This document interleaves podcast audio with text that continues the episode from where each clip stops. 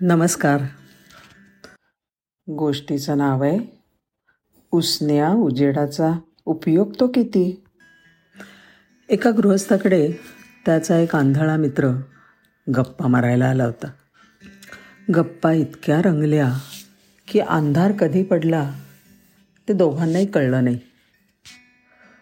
मग मित्र जायला निघाल्याबरोबर त्याने त्याच्या हातामध्ये कंदील दिला आणि म्हणाला अरे बाहेर खूप अंधार आहे. त्यामुळे तू हा कंदील घेऊन जा. त्याचा तो आंधळा मित्र हसला आणि आश्चर्याने म्हणाला अरे बाबा मी तर असं ठारा आंधळा आहे. मला अंधार काय आणि उजेड काय? दोन्ही सारखेच. काय उपयोग या कंदिलाचा मला?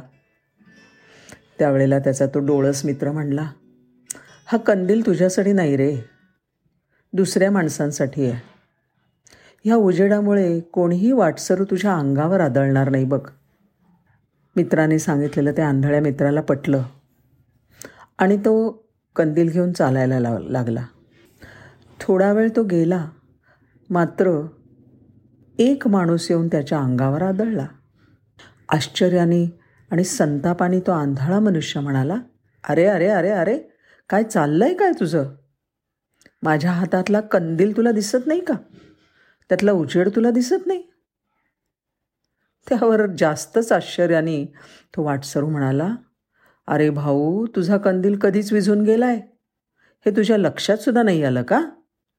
हे ऐकल्याबरोबर आंधळा मोठ्यांनी हसला आणि म्हणाला नाही आलं रे मित्रा लक्षात नाही आलं. पण आज एक गोष्ट मात्र कळली. उसना घेतलेला उजेड फार काळ आपल्या उपयोगी पडत नाही. धन्यवाद.